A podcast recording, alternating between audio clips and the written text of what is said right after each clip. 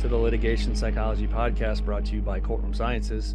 Dr. Steve Wood, star studded panel today. I got two of my colleagues with me to talk about some interesting topics. Um, first and foremost, I have Ava Hernandez. Ava, how are you? I'm doing good, Steve. How are you? I'm good. And then obviously we can't it couldn't be a podcast without Dr. Bill Kanasky. I am I am very um unhappy today. And I'm gonna let you know about it right now.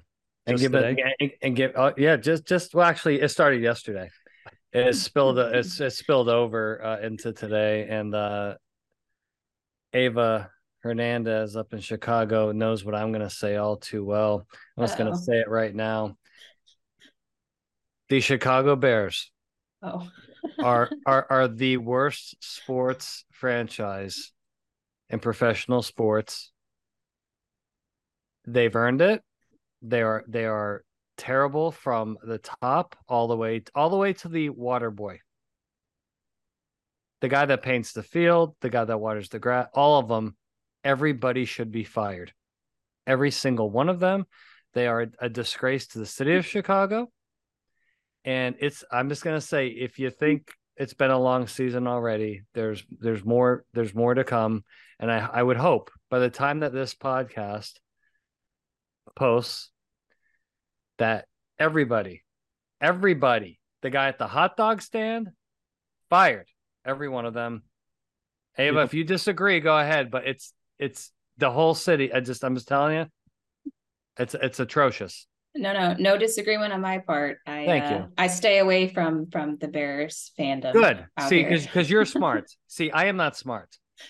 I'm a glutton for punishment, and I ask for it. Steve Wood is in no better shape with his New York Jets. No. However, actually, he's he's actually he's in better shape. Um, it's just it's it's it's just an atrocity, and I I, it's terrible. Fired, all of them fired. I did hear someone mention something I think it was a good idea is where you take a team like the Bears and you know relegate them to like the XFL and bring up one of the best XFL or Canadian Football League uh, teams and then let them take the Bears spot. What do you think about that? No, no, no, no, no. Just fire them just- all. every- this they all need they all need to be fired. Now my beloved Cubs barely missed the playoffs by an inch. We're gonna give them a pass. Hey, they won 83 games. The Mm-hmm. White Sox lost 100 games, by the way. So they should they're kind of in the same, but I'm not a Sox fan, but they're in the same boat as the the Bears. Mhm. It's just a very, very, very rough time to be a Chicago sports yeah. Fan. So Ava, keep continue to stay away from it because you're gonna get nothing nothing beneficial, valuable, or positive from the Bears organization. You got it, Bill. There no you go. I'm glad I had to get that out of my system, That's good.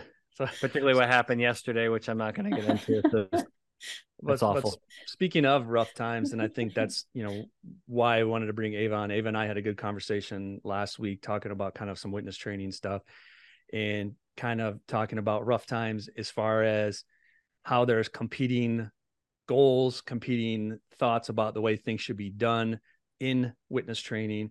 Um, so Ava, I'm gonna kick it over to you to kind of talk a little bit more about you know what are these different areas what are these competing notions and then what, what do we need to identify as, as we move forward Yeah, for sure. Thanks, Steve. Yeah, it was a really good conversation we were having the other day and, and thought it would be kind of good to talk about it here.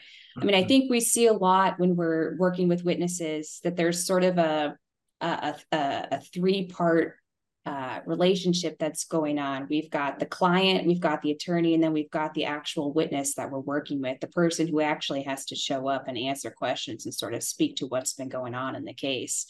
And a lot of times, you know, the client wants a good result, right? They want the deposition to go well. They don't want us to give away anything, right? And the attorney likely wants the same. Sometimes there can be a little bit of a difference between the attorney and the client as far as what that good result looks like, or even the way to get there and achieve that result. And that can bring up a little bit of friction during the witness prep and the deposition process itself and then the witness right i think we sometimes forget about the person who actually has to show up you know the star performer the person in the spotlight a little bit they're there and, and depending on the witness right depending on if they're a more low level witness versus your corporate rep or someone who's a little bit more higher up in the organization you, you've got competing ideas as far as what their role is in this whole process, how they're going to show up, what they're going to say. Um, they often just sometimes they just want to survive the deposition, this really stressful situation. Sometimes they're really more focused on performing really well and on, you know, kind of a more appearance wise, just looking really good. Um, of, of representing their organization well, sometimes just getting it over with right but sometimes those competing priorities kind of play out in the in the prep process and we have to manage the ways that different people in positions of authority or power have different ideas as far as what this will look like or the way to get mm-hmm. there. And that can bring up some stuff that makes it tough on the consultant right? And also i think tough on the witness a little bit sometimes.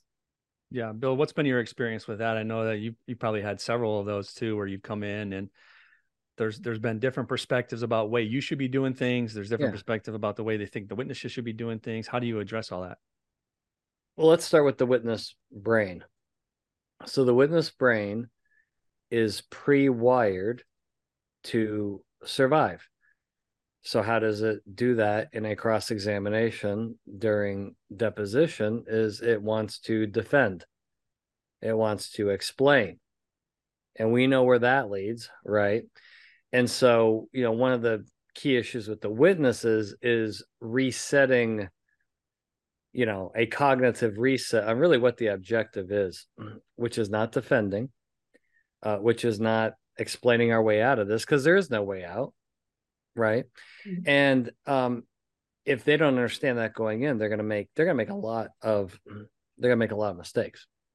And so I I tip you know uh, I mean the three of us run the same system. I mean it's it's it's in the first 20 minutes typically that we address this very very early saying what are we trying to accomplish here?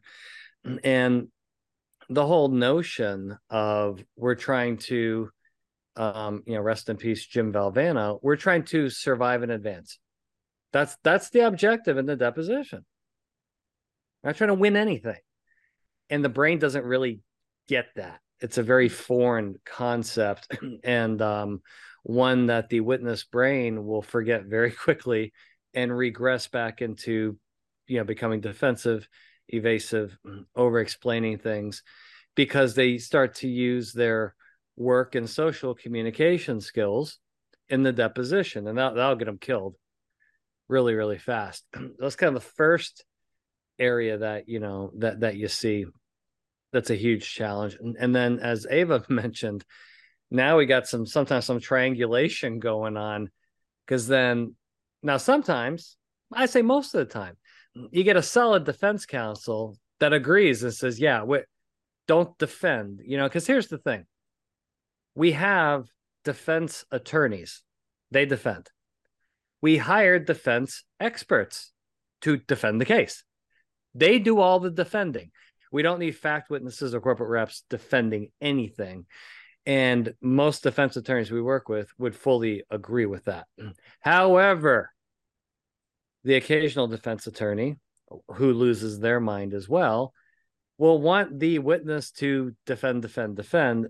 And we know, we know that this does not lead to good things at that position. And we are certainly positive that when that happens in front of a jury at a trial, hey, defensive people, it kills their credibility, which I know, Steve, you know all about uh, the you know, credibility with jurors.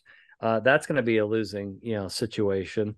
So sometimes you can have that um, effect there with the attorney, and then you have the the corporate client, right? So either the internal um, claims person or the insurance you know um, claim specialists that may be uh, attending and they they have their and sometimes they don't understand. Um, sometimes they want to defend defend defend when they don't really understand the purpose of this and what the implications are of a defensive witness. A, a defensive witness gets you nowhere. So the, the thing that i see is so not only when i'm entering witness prep am i am i evaluating the witness? I'm evaluating the defense attorney and the claim specialist to see where their heads are at so we're all on the same page and here's the again no one talks about this But defense attorneys and claim specialists, they can go right into fight or flight responses just as quickly as the witness because they're emotional about the case, right?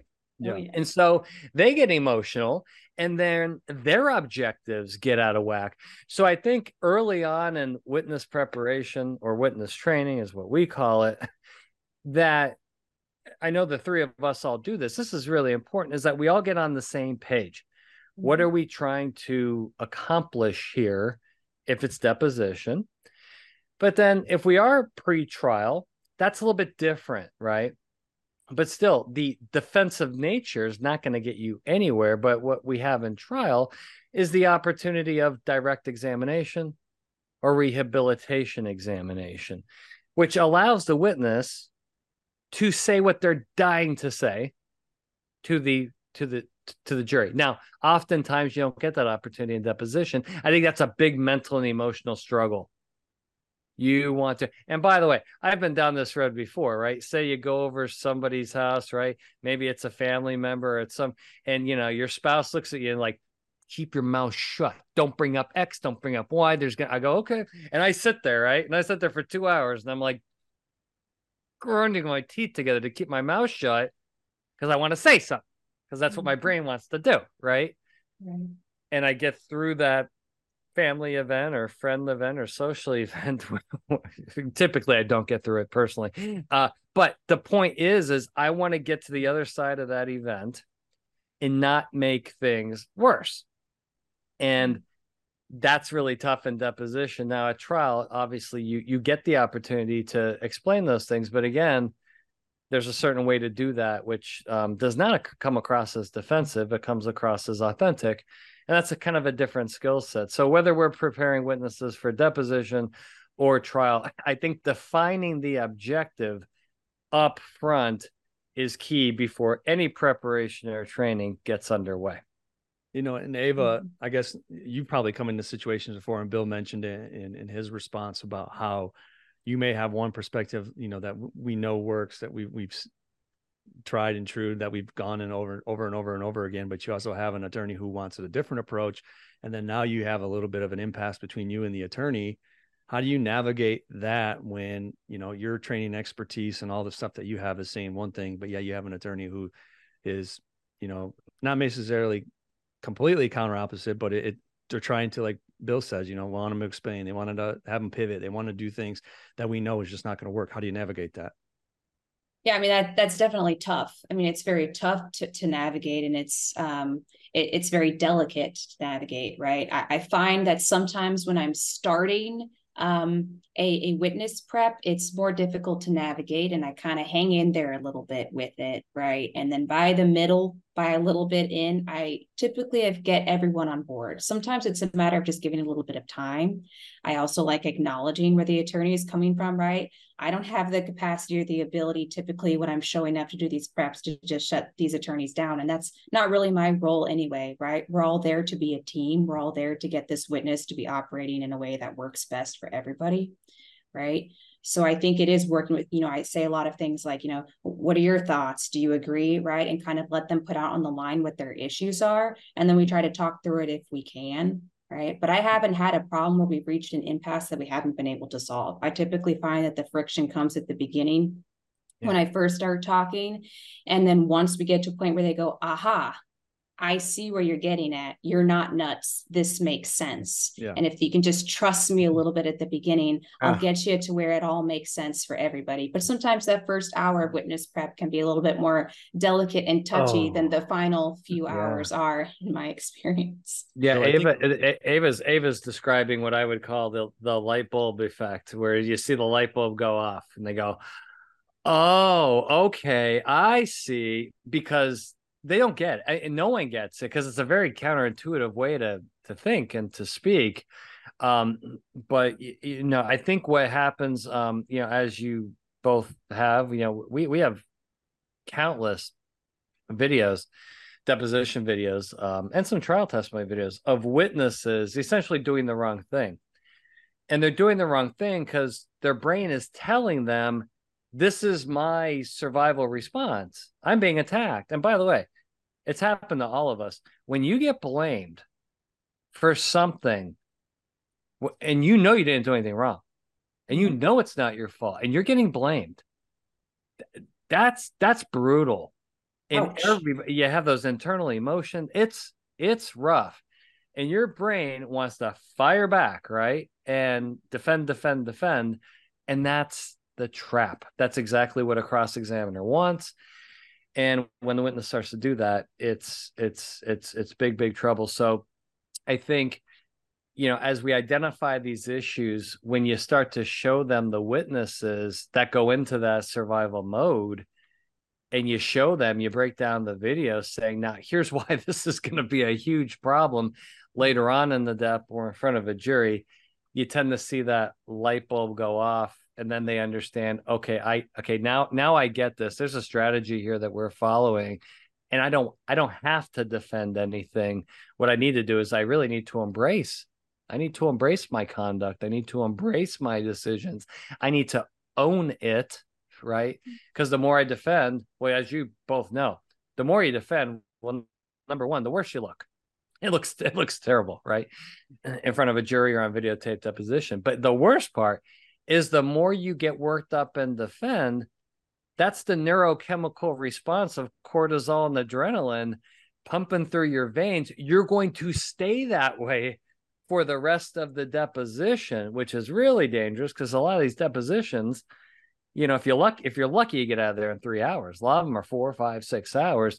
Well, now that you got these chemicals going through your body, that are designed right for survival responses it's going to throw you it's going to throw off cognition and rational thought for the rest of the deposition. So uh, there are ways around this but boy i would say you, you better deal with it up front i think too ava i want to uh, touch upon that because i know that you you do a really really good job as far as addressing that because you have your clinical background about spending time with witnesses and, and getting them comfortable. But I think one of the things we run into sometimes where we get in there, and this really guys kind of goes to like competing priorities about you get in there, you know, you need to spend hours and hours. I mean, think about the case you and I just worked on where we, you know, we had to spend three days with the witness, right? And the first day was right. all of you just doing the emotional portions of it. But the good thing is, is you had attorneys there that were very caring, they cared about the witness and they, they they knew the time that needed to be spent in order to get this witness to where he needed to be but the problem is sometimes we run into it and it's like hey can we get past all this mushy stuff? Can we get on and move on yeah. to the mock questions? Or even when yeah. we're trying to go through and, and go through kind of our process of what we need to do we get that hey we get it. This is great. This is this is not let's get on and start talking about mock questions. Let's get on and move on. So how mm-hmm. what's been your experience with that Oh, I mean, I get that a lot. And I, I, will say that last one that we did, I mean, just utterly tremendous attorneys who were so um, willing to engage with the realistic human part of all of this, right? But that's something that I say a lot to the attorneys. I say, I, I will, I will say to them sometimes, I know often, you know, this is uncomfortable, right? You're thinking, I acknowledge their fears, right? You're thinking, let's get to the point where we're talking about the strategy. Why are we here? And I say, I, I know it's uncomfortable, right? Here's what's going to happen if we don't deal with the emotional aspect of this. It's not going to go away. It doesn't magically disappear. Guess where it's going to go? Now your witness is afraid of acknowledging to their teammate, the attorney who's on their team on their side. Now they don't trust you enough to acknowledge and be real about where they actually are at. Hmm. And that will come out later. And it will most likely come out at the actual deposition where they're again under an intense, stressful yeah. environment where someone's poking at them, right? Why don't we deal with this in a safe space, you know, and deal with it with your actual teammates, right? And use this as a time to build a little bit of trust between all of us and engage with what we've got going on and also dealing with the emotions has an enormously outsized impact on for the witness being able to actually engage with the strategy of the case right? If we're dealing with guilt or we're dealing with shame we're dealing with fear and all of that stuff guess what? That absolutely influences the words that are yeah. literally going to come out of the witness's mouth.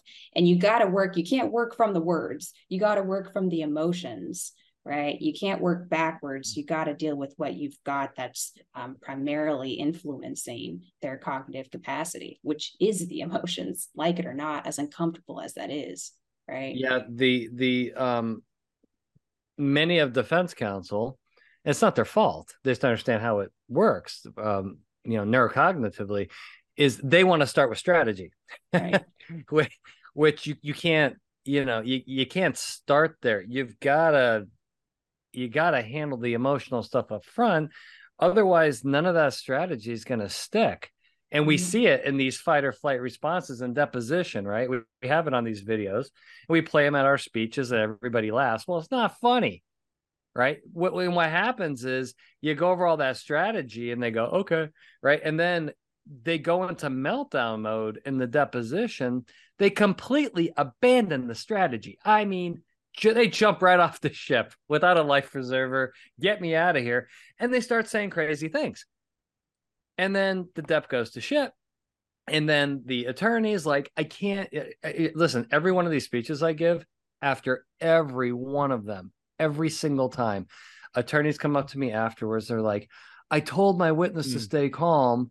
I told them the strategy. I work with them for three days and they completely abandon the strategy. I don't understand. I told them everything you told them. I go, no, no, no, you, no, no, no, no, you didn't. No, I know what you did is you really well a you don't know how to deal with the emotional things number one but number two you dove right into all the strategy you thought you had a plan and then a really good cross examiner and by the way defense attorneys do this when they're cross examining other other witnesses right if you know what buttons to push a defense attorney can get a plaintiff attorney in fight or flight just like that. And we have the same process occurring. So defense attorneys when they're deposing or cross examining plaintiffs or plaintiff experts it's the same it's the same process. If that person hasn't been built up right cognitively behaviorally and emotionally and the defense attorney can go on the attack and push their buttons the plaintiff witness will completely abandon the strategy go in the fight or flight and start saying crazy things. So this is not just about um, defense witness it happens to plaintiff witnesses too and both sides can um, do this to witnesses, and if the witnesses are not prepared um, emotionally and, and tested emotionally during the preparation and training process, everybody's vulnerable. But I think that goes to Bill when you say if they're not tested in the process, that's I think that's why we see sometimes where attorneys want to just dive right in to the mock questions and and and say, you know, here, here here's the high points, right? keep it short, keep it concise, answer only the yeah. question, and wait till the question is done and go. And they think that that's that's enough. And and to spend three four hours talking about something like that is, is a waste of time right? It should be just we should be able to just it's a it's, it a, it's, a, it's a complete yeah i mean you can again the, uh, again every time i speak they come up to me i spent hours with this witness and 90 minutes into the dep they they pulled the ripcord. 90 mm-hmm. minutes. And none of it stuck. I couldn't believe it, and I'm like, well, I'll I'll gladly explain, you know, why that happened, and that these are exactly, you know, the reasons the reasons why it happens. It's it's it's impossible, and then they're shocked when it, you know, when it when it when it happens, and so um yeah, yeah there we uh we know what we're doing. We we've cracked the code on this, and we know how to get these witnesses where they need to be because what you have i mean here's the objective they're going to get a lot of questions and they have to adhere to the strategy over multiple hours number one so we have a we have a we have a fatigue and longevity issue here right and then number two they have to adhere to the strategy when being attacked from different angles right and you we have these videos right where the witness gives the correct answer the first four times and then time number five they lose their mind right but they got it right the first four times. They just weren't ready for angle number five. This happens all the time in deposition. And so having that type of um, and again it's neurocognitive neuroemotional training is the only way to get to the other side you can tell any witness and this is what happens you can tell witnesses all day all night till you're carolina blue in the face hey stay calm Mm-hmm. Stay calm, breathe, don't get upset, don't get annoyed, don't get frustrated. And the witness is going to look right at the attorney and go, okay, I got it. It's impossible. the brain's not wired. God, imagine if my kids did that, right? They actually did what I told them to do. It, you can tell people all day, it doesn't matter. And so, one of the main um, you know things that we focus on in our training with witnesses which i think is the most important part of the training when you really look at the value is creating failure during the training. You have to find where's the weak where's the neurocognitive weak link in this chain. I got to find it. I need the witness to fail in a training environment not a not a deposition environment. And i can i can weld that together. I can fix that. And steve you can fix it. Neva you can fix it. If that doesn't happen during the training the cross examiner is going to find that weak link at the deposition or in trial in front of a jury and there's no repair for that it's going to blow up in your face and so the the benefit of advanced training finding the weak link in the chain, having the witness miserably fail with the safety net of, of us, right? Um, there, and then being able to repair that chain so that they can go into the deposition and then adhere, keep that chain strong, adhere to the strategy. That's the secret sauce. And I got to tell you, that is not easy. That no. is hard damn work. Mm-hmm. Okay. Mm-hmm. That is hard work. All of us together. How many years of advanced training do we have combined? It's over 30. It's it's crazy. And that's how much it takes. This is really advanced stuff. Yeah. And mm-hmm. Ava, you know, Bill mentioned about talking about angles and, and all the different angles that opposing counsel is going to take. I think one of the things too that doesn't get probably brought up enough in this training that goes back to, you know, whether it want to be spending the time doing it or whether or not there's a focus on getting the witness to understand the different angles. But you know, I want to talk, have you talk a little bit about understanding where witnesses will sometimes agree to things or or disagree with things and not understand what it is that when they agree to something that seems very innocuous about how that ties into plaintiff's theory right? Because i think a lot of times you can see these kind of risk safety danger harm questions and those kind of make sense about where they're going with it. But sometimes it's case facts or developing and getting people to agree to certain case facts that witnesses don't understand where that point is going to lead to and how that fits into plaintiff's narrative and how that fits into the plaintiff's case you know their their theory of the case yeah i mean i definitely have I, i'm of the opinion that that knowledge is power right? I think sometimes the the witness in, in this scenario is the person that gets sort of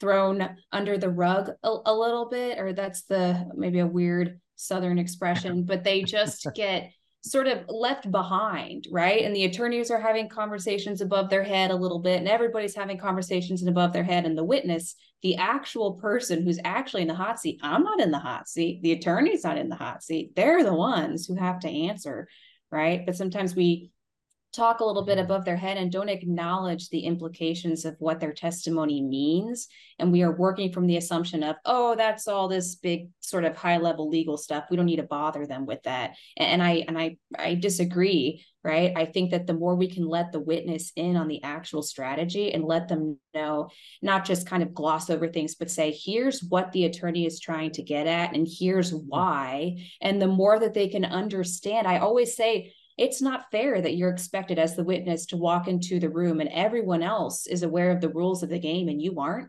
That's not fair right? Yeah. So let's fill you in on the rules of the game so that you can show up and be on the same level and on the same playing field, playing the same game as everybody else. Otherwise, that's not fair. And I think witnesses wholeheartedly appreciate that. They're not this magical entity, a witness. It's just a person, you know, like me and you. It's just a human being who's trying to do their best in a pretty stressful circumstance. Let's give them some help in that way and not talk over them or kind of make them feel like, oh, just sit down, don't worry, kind of the big kids will take care of of it, right? Let's let them in on what's going on. And that will actually help them testify so much better because it gives them ownership over what's going on. It gives them insight into what's happening so that they can, as we teach during training, right? They can catch and see 100% of the traps. But if you don't know what the trap is, and if you don't understand what that trap is intending for you to do or to be in the moment, how can you catch it?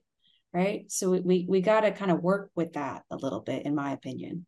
That reminds me, Absolutely. like, uh, have you guys seen that show Jury Duty on Amazon? Oh yeah.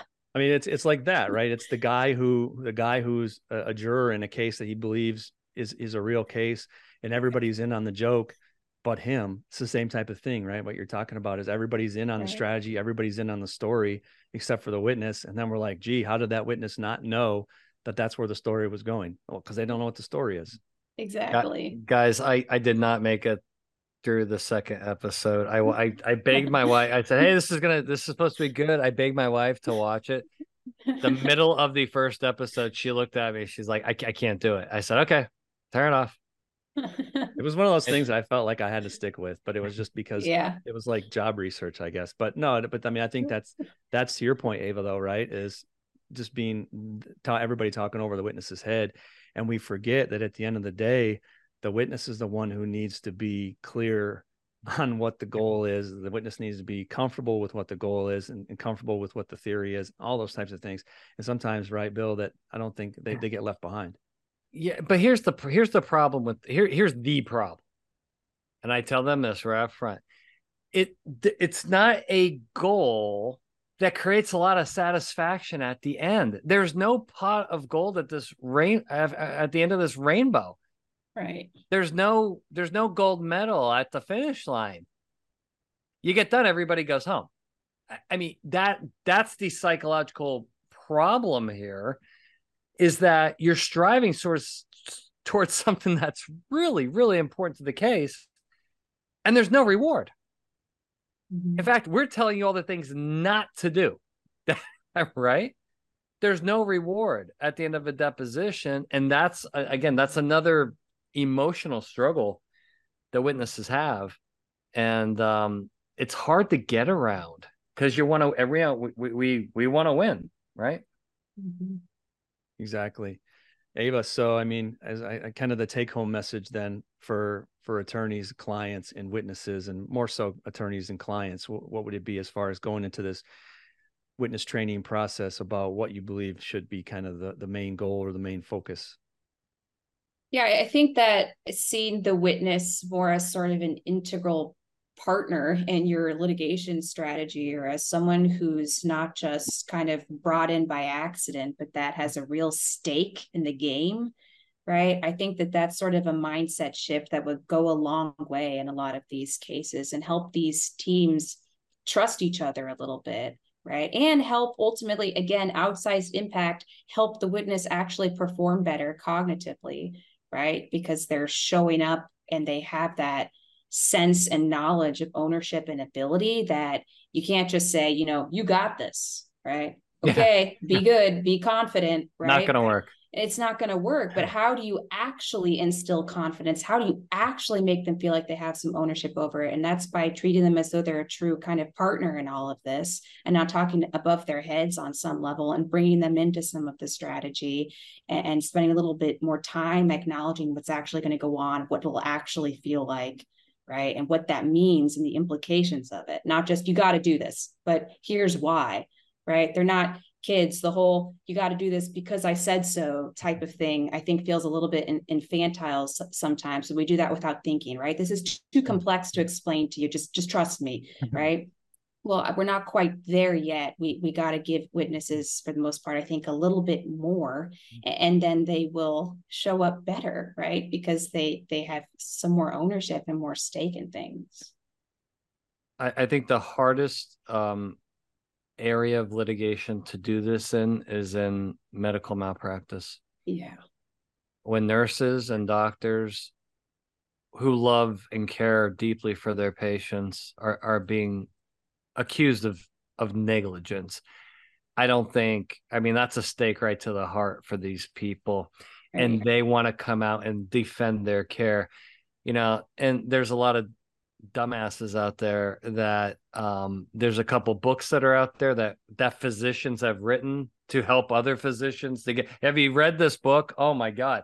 I agree i disagree with the entire like every chat i read it and i'm like i i i just in fact i had an insurance company client who shall go unnamed that brought the book to one of our witness prep sessions gave it to the doctor and said hey we give this to you know i know we're just about to but you know read this too you know this session will be but read this book i said hey could i get a copy of that as a as a, as a short thin book i read it the next day i called the claims manager i said don't give that book to any other physician ever again in the history of your job He goes, she goes, why not? A doctor wrote it for the doctors. I go, I completely disagree.